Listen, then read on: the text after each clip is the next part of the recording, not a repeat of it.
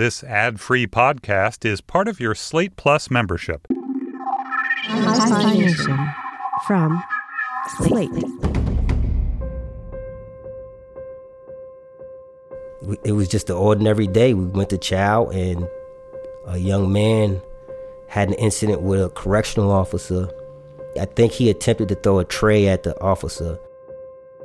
The Massachusetts Correctional Institution, Cedar Junction, was for a long time known as Walpole, a maximum security prison in Massachusetts, known to be one of the harshest in the country. Did you know this guy? I didn't know him personally. No, I, you know, he sat at a table that was a couple uh, away from ours. The COs jumped on him. There was probably like five of them on this one kid. Riots, uprisings, hostage taking date back to at least 1959, just three years after its opening. Erick Williams started serving his time at Walpole in the late 90s. And other inmates started to say something, get off of him, and the superintendent was punched in the face. It just led to a big brawl. You know, my brother was there. They were trying to break my brother's fingers. They were just, you know, hitting us, and eight of us were actually charged. In 1991, Walpole opened the Department Disciplinary Unit, or DDU, a prison within the prison with 124 cells dedicated to what Massachusetts Correction deemed the worst of the worst. So, you know, two hours we were we were in Walpole in 10 block. And that's solitary confinement with solid doors closed on you. The cell is, I think, smaller than the average bathroom. And you go there to await whatever punishment they have for you. That punishment being DDU. Starting from that night, Erick would spend the next eight years in solitary confinement. DDU will steal some part of you that you probably didn't even know you had, but you'll know it's missing. I remember on plenty of occasions just waking up feeling like I was dead. I would block my window. I would hold my slot. I put my arm out just so they could go get the move team. The move team would come, which is five or six correctional officers in shoulder pads, helmets, and a shield. They spray you with pepper spray, mace. And they come in the cell. They restrain you, cuff you up, f- you up, whatever they do. But I would do that on purpose. On purpose. Because pain at least felt like life.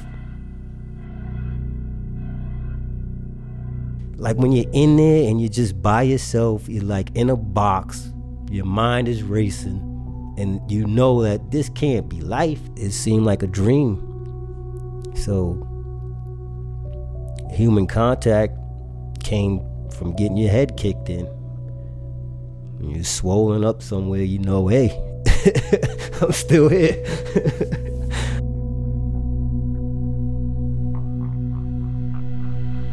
From Slate, this is Hi Fi Nation philosophy in story form. This season, crime and punishment. Recording from Vassar College, here's your host, Barry Lam. As a criminal penalty in America, only death by hanging has lasted longer than solitary confinement. And even that's ended. So, why is solitary still around? That's what I set to find out in this episode.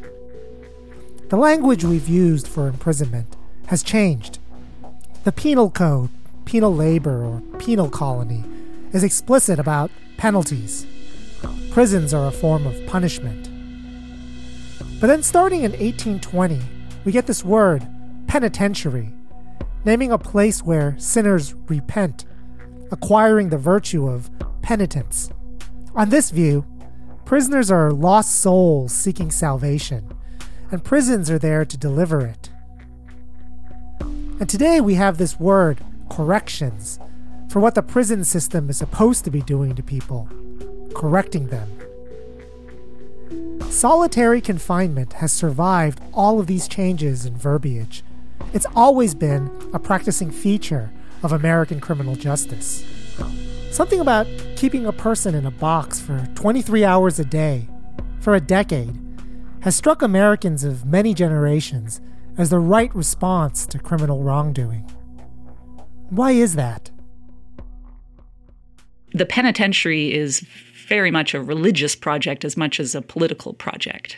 That's Lisa Guenther. I am Queen's National Scholar in Political Philosophy and Critical Prison Studies at Queen's University, Ontario, Canada. Solitary confinement emerged in and through the penitentiary system. And so this was a liberal humanist enlightenment project of shifting away from the brutal punishments of physical beating or harm and capital punishment towards a form of punishment or accountability that would be more in line with the democratic ideals of the emerging US Republic. And so Benjamin Rush, one of the signatories of the Declaration of Independence, was also a very enthusiastic penal reformer.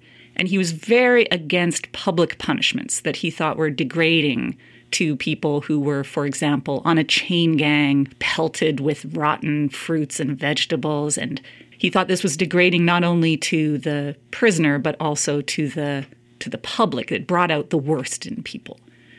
And so the the experiment with solitary confinement came out of an effort to find a way of holding people accountable for breaking the law that also respected their dignity as a human being and a child of God.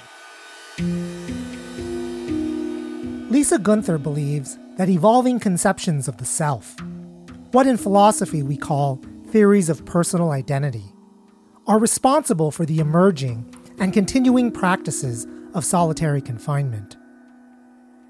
A strong mind body dualism of the early modern period permeated the religious teachings of Quaker Christianity, which was the theology that influenced the design of Eastern State Penitentiary, the first American penitentiary, and a model for the next 200 years of prison design. Mind body dualism is the view that the mind and body are, in principle, distinct substances the mind is an essentially thinking thing, and the body an essentially extended thing. The self is identified with the mind, not the body. Their commingling in the corporeal, earthly world is also what is responsible for the corruption of the mind through the bodily appetites greed, lust, avarice, the appetites that lead to criminal conduct. The solution was the removal of the person, the mind, from earthly bodily stimulation, freeing it to operate with a kind of purity, leading to its penitence and salvation. But one of the things that happened almost immediately as this practice was implemented and these penitentiaries were built is that people came undone. They did not, by and large, have a spiritual death and resurrection they underwent a kind of spiritual and psychological death without resurrection. Dementia was one of the, the terms in the early 19th century that was used to, to describe the sort of mental illness basically produced through long term isolation. Fast forward to about a century and a half.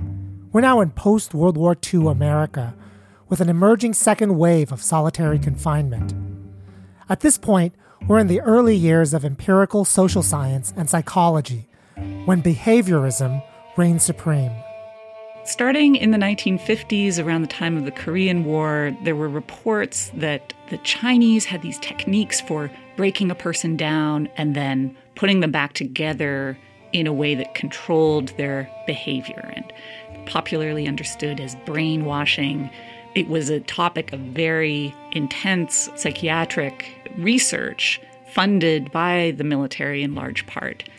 More technically, would be understood as thought reform. The theory behind thought reform was that the right techniques of brainwashing and reprogramming, just like reformatting and reinstalling a hard drive, could not only allow you to program the perfect Cold War soldier, but also allow you to reprogram the criminal mind. These experiments in the 50s and 60s began in a military context, but were very quickly transposed into a prison context where the prison is a kind of laboratory for experimenting with a period of extreme sensory deprivation and social isolation, alternating with intensive group therapy, including attack therapy, where other prisoners would be expected to provide a social context and social pressure to tr- change the behavior of someone who had been softened up through extreme isolation. And then you'd go back and forth between these situations of social isolation and social bombardment.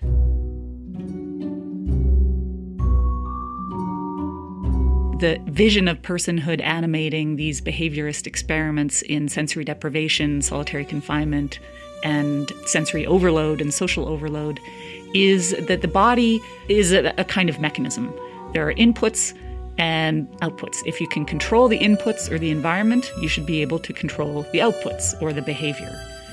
By the 1970s, there were prisoners who were litigating against what they named as a form of torture, cruel and unusual punishment.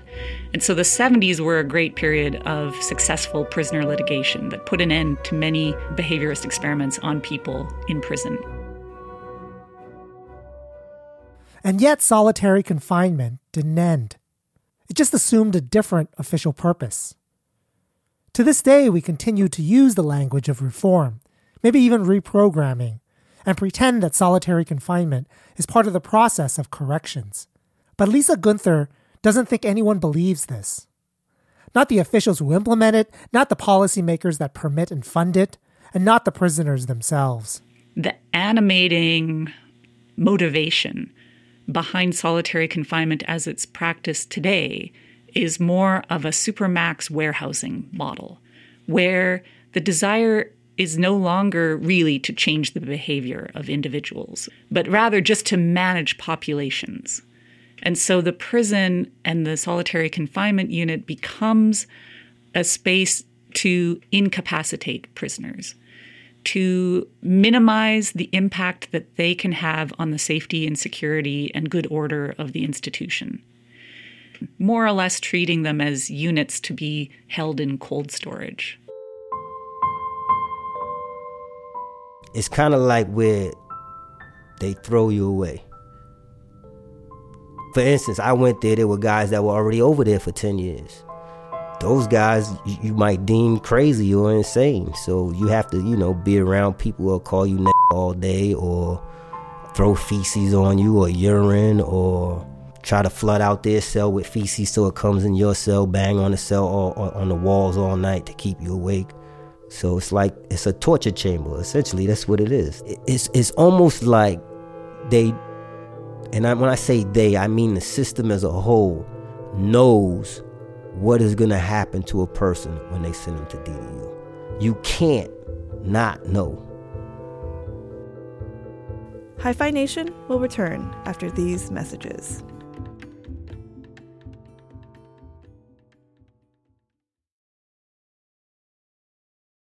My name is Erick Williams. I'm 43 years old. I reside in Fall River, Massachusetts. I'm a father, friend, and a full time maintenance man. Erick's road to eight years in solitary began on the streets of Boston and ended the night of the Chow Hall riot, with two important turns. There's a misconception I've always had about the American justice system which is that when you're convicted for a crime, you're sentenced to time in a prison cell. And where that cell is and what it looks like is determined by the severity of the crime. It's not really true.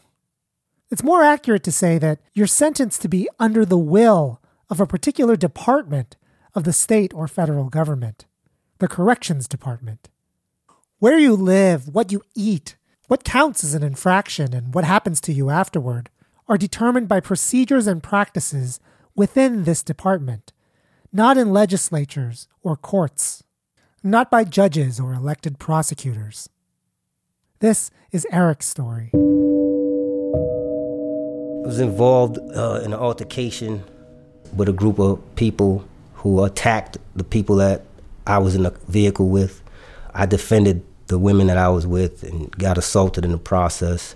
I left the scene, came back with a firearm, opened fire on the people that assaulted us. I was on parole and probation, so I picked up that new case. I waited trial for almost a year and a half.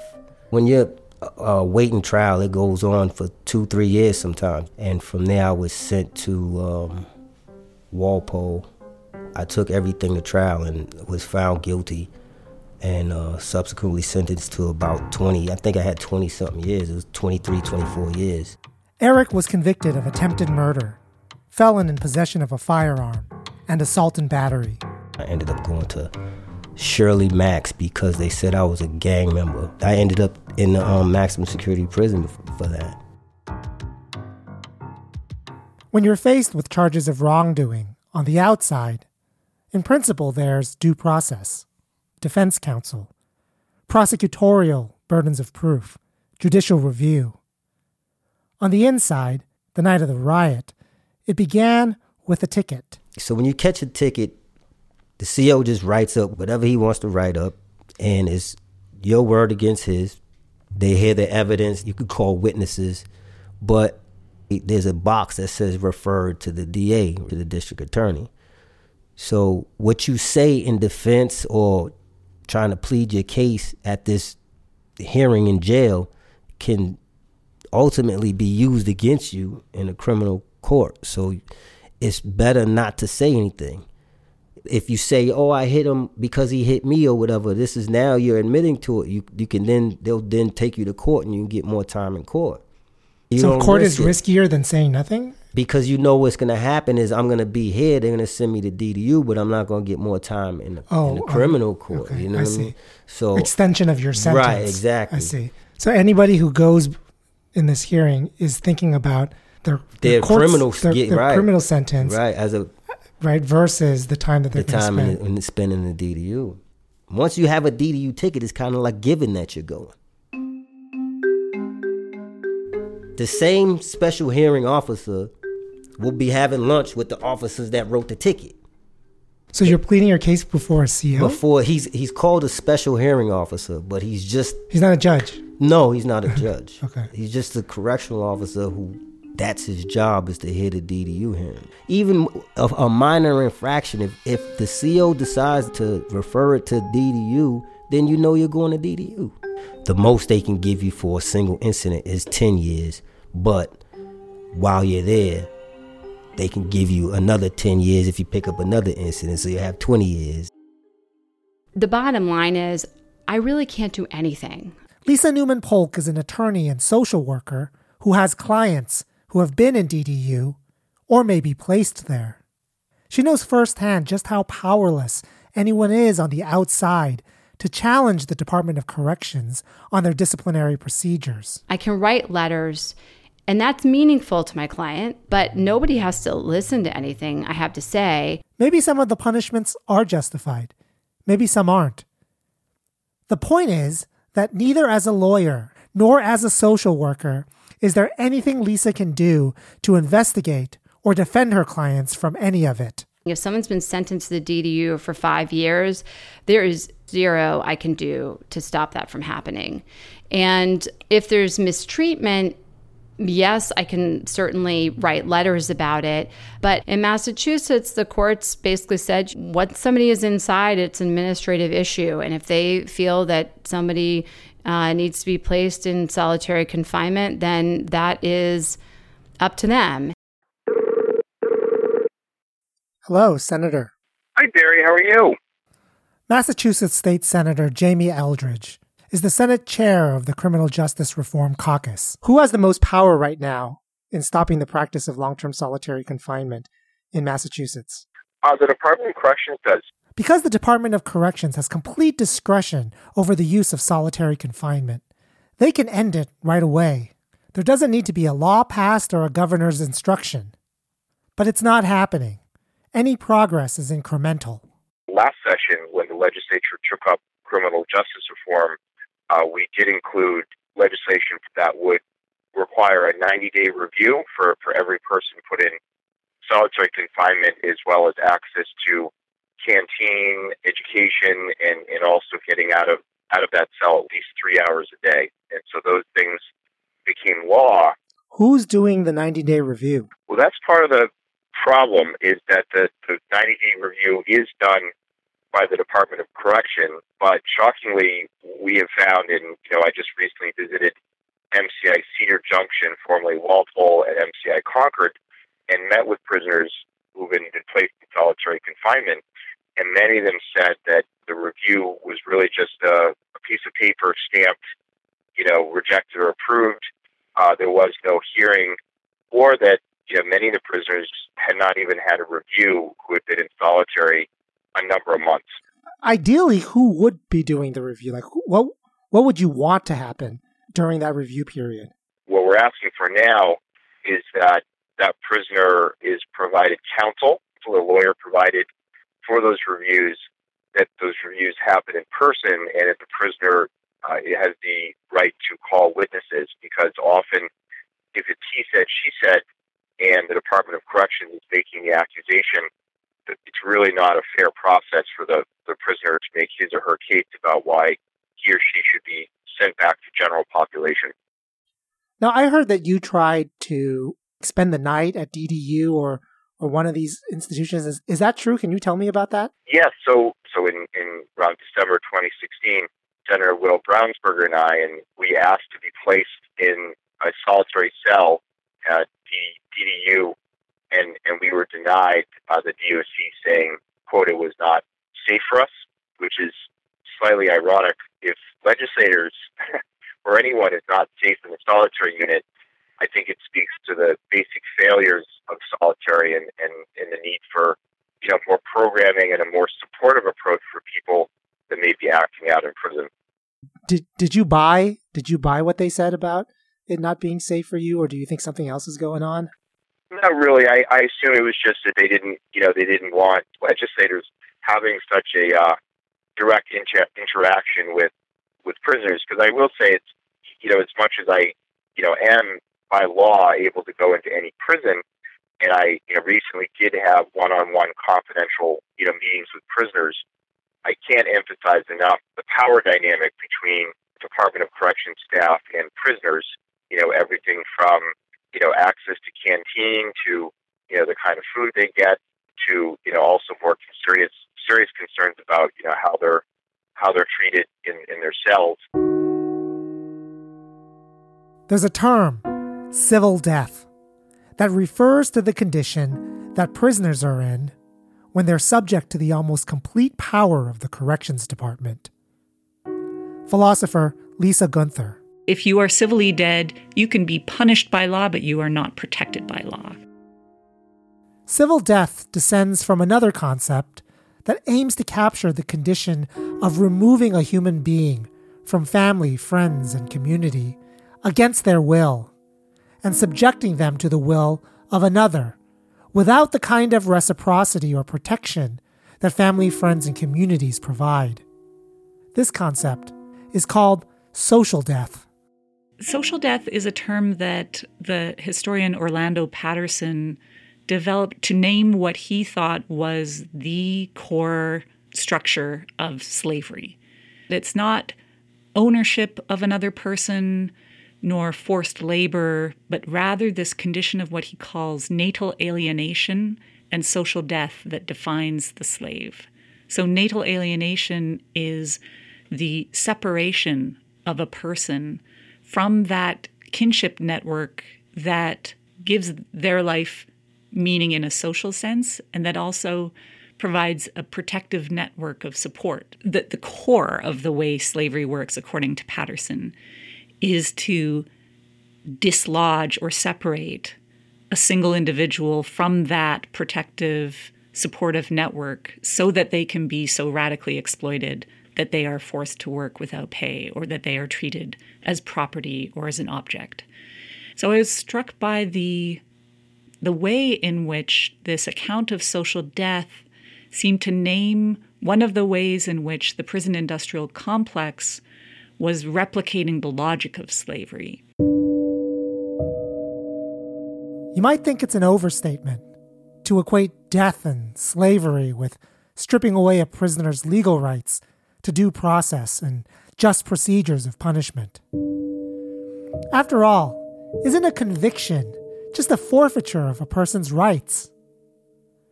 It's a good question. Just how much of a person's rights and livelihood are supposed to be given up on conviction? If you think the forfeiture of rights is total, well, there's nothing to argue about. But if you think there are limits, it's worth looking at whether mm. civil and social death is a real phenomenon and whether long term solitary really is a genuine kind of death sentence. Because if it is, then subjecting someone to a form of death without a just procedure would be morally equivalent to giving a branch of government the power to execute at their own discretion. When we come back, we examine the various forms of death by looking at various forms of life, with a little help from phenomenology and existentialism. We'll return to the rest of Hi Fi Nation after these messages.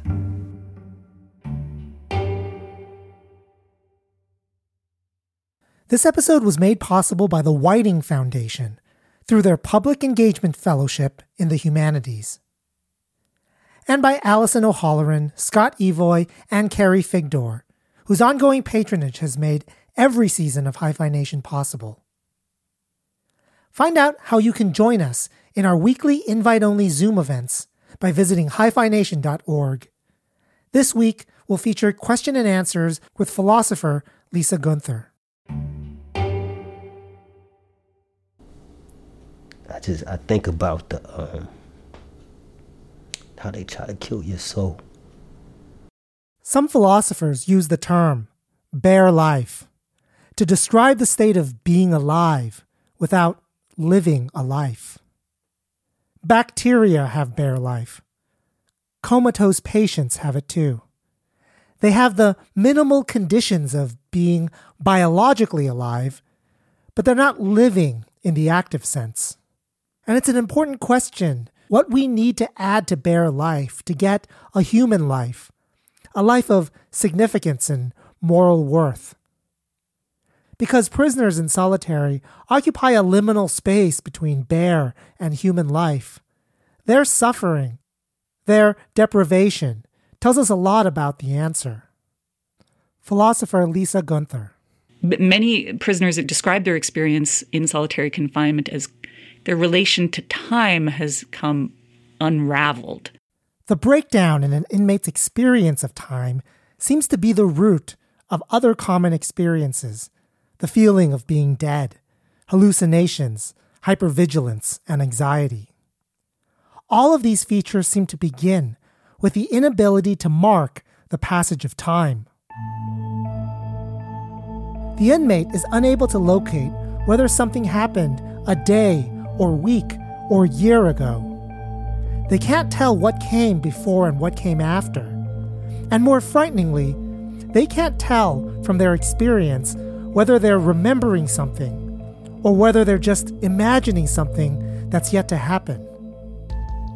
When an inmate describes time breaking down in their subjective experience, it isn't that they lack access to external markers of time, like calendars or marks on a wall. It's that what they experience in the first person doesn't feel situated in linear time at all. This kind of breakdown in the temporal order of experiences seems to happen the longer an inmate is subjected to the repetitive cycle of the prison schedule. I don't know what it does. I don't know what the isolation does to people. So your schedule is Monday, Wednesday, Friday is when you take showers. And you're in your cell 24 hours a day. Can you tell me the dimensions of the cell? I think they are six by 12, maybe. Size of an average parking space, yeah. You come out for an hour a day, and a, it's a dog kennel. It's probably five feet wide by 12 feet long. And fenced? Yes, fenced in. Okay. You go in there shackled. They take the shackles and cuffs on, and you just walk back and forth in the kennel next to the other guys that are on your tier sleep was an issue. You develop these little quirks, like you want to clean your cell all the time. Uh, you don't want to use a mop, so you use a towel. Lisa Guenther says these mundane tasks, cleaning, preparing meals, can be the difference between keeping your sense of personhood and losing it. Robert King managed to create pralines, so candies, when he was prisoner for 29 years in solitary confinement at Angola prison. So he would gather sugar packets from meal trays. He managed to get a tin can and he would use toilet paper to create a little fire and then melt the sugar in the tin can and then make that into candies. Just by do, engaging in this creative work that gets your mind working towards a future that would be different from the endless repetition of the same is a really amazing, imaginative, and creative way to take control of the agency to to exist not just in someone else's time schedule, but to actually structure your own possibilities as an agent. The 20th century existentialist philosopher Simone de Beauvoir had this insight about one thing you need to add to bare life to make it a human life. You need to add the experience of your own future as being open to possibilities. Possibilities that are not determined in advance for you, and possibilities that are not determined in advance to be exactly like all of your other experiences. Very deep in Beauvoir is this idea that what it means to be human is to exist in relation to possibilities that are open ended, that are unforeseeable. The way that Simone de Beauvoir defines oppression is in terms of a, a cleavage or a cutting apart of humanity into those who have a relationship to an open future, those for whom possibilities are live and ongoing and not prescribed or determined in advance, and those who are condemned to endlessly repeat the same thing over and over and over again. De Beauvoir's insight is that a source of social death comes from the way long term solitary alienates an inmate's experiences from time. By using austere schedules and spaces to extinguish any role an inmate's current actions can have on their future. Well, almost any role. My level of, I guess, violence, all of that increased. I think the recidivism rate for the department it has to be greater than the recidivism rate for somebody coming to the street. I don't know. I can't explain. I don't know why that happens. I just I've seen it. I've seen everybody that that comes to DDU. I've seen them almost all come back. Talk a little bit about that first time that you were trying to reintegrate yourself in the general population and, and what happened. Well. Yeah, yeah. Um, let's talk about that. leaving DDU, I was I was I was sentenced to four, but I ended up doing five years. When I got out of DDU, I was just extremely paranoid, extremely anxious, and I ended up stabbing someone. And going back, I was only out for 40 days. The, the thing is is is considered you having a behavioral issue instead of a psychological meltdown. I was having a meltdown. Do you remember how you felt when you knew you were going back? Relieved. You felt relieved. I've never met anybody that has gone to DDU who doesn't go back, and it's not because they like it. It's because they come accustomed to the the chaos and, and, and everything that's over there you know the the isolation the, the you become accustomed to that. So when when you're now in population and you, you're seeing people move with the, their hands and they're talking and and they're around you you're paranoid. Always somebody's out trying to get you. They want you to go back. They want you to fail. That kind of thing. Because whatever whatever happened over there it, it it's the human lack of human contact. And how much longer were you there for the second time? Three years. So did a total of eight years, five years, then three years the second time. There's a pathology to the American approach to criminal punishment that's marked out by our continued use of solitary confinement. It isn't a biological death sentence, it's a civil and social death sentence. But in the correction system, it's deemed by someone somewhere with power as a necessary evil, necessary for safety, necessary as a deterrent, necessary as a deserving punishment for wrongdoing. Yet, when an inmate comes before a parole board or is considered for release to the general population, their time in solitary is recognized as making them more dangerous to others. And they are. It again raises the issue what is a particular practice in criminal justice for? If it's safety, solitary undermines it. If it's a deterrent, then why is DDU recidivism so high?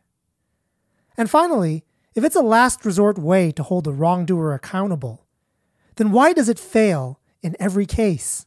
The very meaning of accountability is undermined by the practice of solitary confinement. Accountability, in any meaningful sense, in my view, is the capacity and the obligation to give an account of yourself to someone else.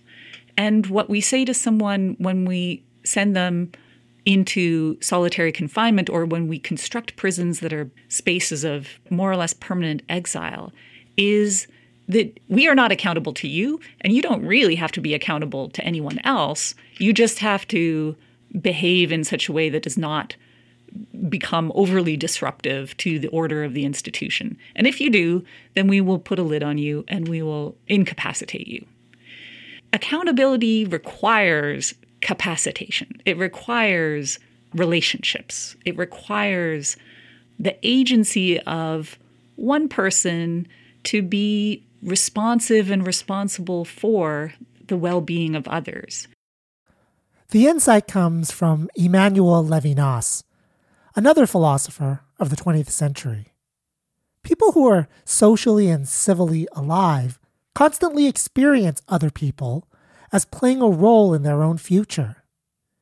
And they experience themselves as difference makers to the future of other people when you're stripped of both this vulnerability and power for such a long time, it's no wonder that your reaction to being in that space again is pathological. So, for Levinas, the meaning of time is ethical, it's interrelational. What gives time meaning is not primarily my own relation to my own possibilities, my own projects, but the way in which those projects can be interrupted and opened out into unforeseeable horizons by the ethical command of the other. And so if you're living in a space that where you do not share space with other people, it's very difficult, arguably impossible to undergo that ethical experience that Levinas situates at the core of his philosophy, which is to be faced by another person and to feel at a very deep level that their future matters to you, that their mortality matters to you. So, in a nutshell, can you describe the account of personhood that has come out of thinking about the first person experiences of people in solitary? For me, perhaps the most powerful expression of relational personhood, it's uh, Reverend Desmond Tutu, who defined the African concept of Ubuntu as a person is a person through other persons. For me, this captures the practice of becoming yourself in relation to other people in an ongoing way where we share a world together and we build the world that we're sharing. That is both a beautiful vision and also a very practical understanding that if a person is a person through other persons, then we're vulnerable to one another. And it really matters how we behave and how our actions affect other people. And that matters not just in everyday life, but also in state run, state managed practices of punishment.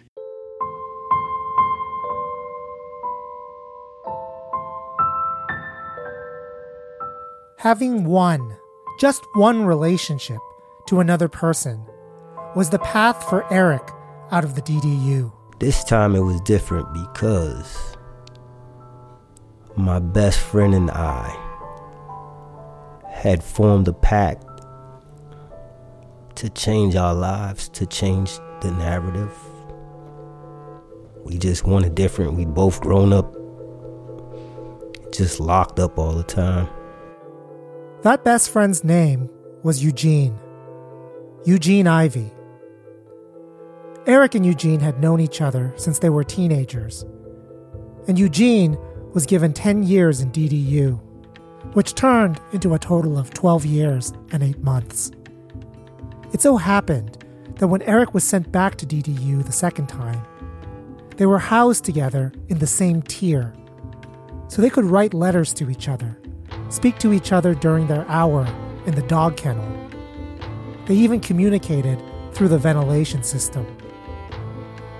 What they decided to do was start a book club. I remember this book, All God's Children. All God's Children is about Willie Bosket. It essentially broke down a historical overview of his entire family and everyone's criminality. He picked up like a homicide as a juvenile, and he had spent a lot of time in isolation. They would drug him, strongest dose of Thorazine, and it wouldn't do anything to him. He just became extremely violent, uh, extremely paranoid. We related to that story. I mean, we we read so I couldn't even tell you all the books I've read. Anything. That's how you got out of DDU. And um, we just formed this plan to to hold each other accountable. From their pact, from their relationship, Erick started to educate himself about legal procedure and the Massachusetts sentencing process. Both got out of DDU, insisted on getting mental health treatment. Eugene got his GED, enrolled in college, even served as a facilitator for conflict resolution in the prison's new restorative justice program. He started training therapy and service dogs. And Erick was able to sue the parole board for procedural violations and eventually win an early release in 2014. Eugene is still locked up, but it's a complicated story. You'll hear about it in our Slate Plus segment this week. I try not to think about that, Didi. Like in my my my my time out here, I just try not to dwell on it. I've made a lot of uh, strides. So to know that they didn't succeed, the system didn't succeed. If I'm already in prison for a crime, I'm already being punished. I think there comes a point where you have to think about what you're doing to people. Another human. People would be up in arms if a dog was treated the way they treat us. Can't even leave your dog in the car for 20 minutes without someone calling the police. But you can leave a, a person in a box and hope they'll be alright. Hope we're not making a time bomb. Hope we're not. Hope. That's it.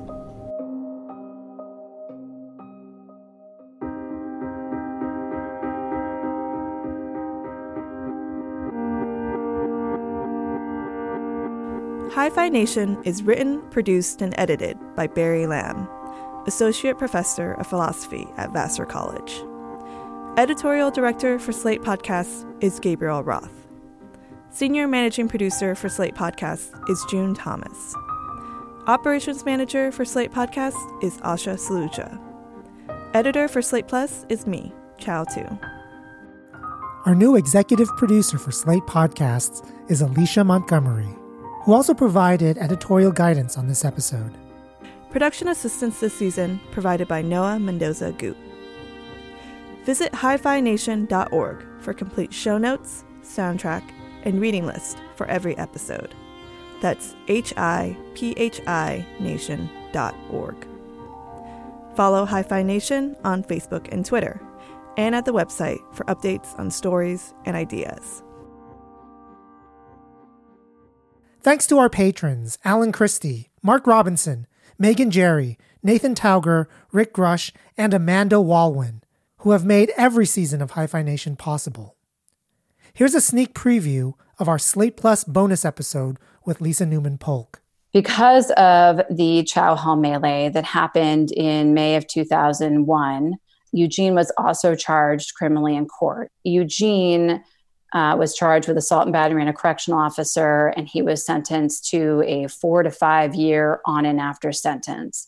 So, what that means is now that he has been paroled from his life sentence, he is now paroled into this four to five year on and after sentence. So now he just recently began doing time on the assault and battery and a correctional officer. So the way that things are counted by the state is he had this original sentence 25 to life something like that right? It was 15 to life okay the original sentence was 15 to life and he served how much of 15 to life? So now he has served 25 and a half years at so this he's point. served 25 and a half years of a 15 to life sentence and then being paroled out of that sentence he has this other sentence that's four to five years. Correct this and every bonus episode of Hi-Phi Nation this season is available with your Slate Plus membership.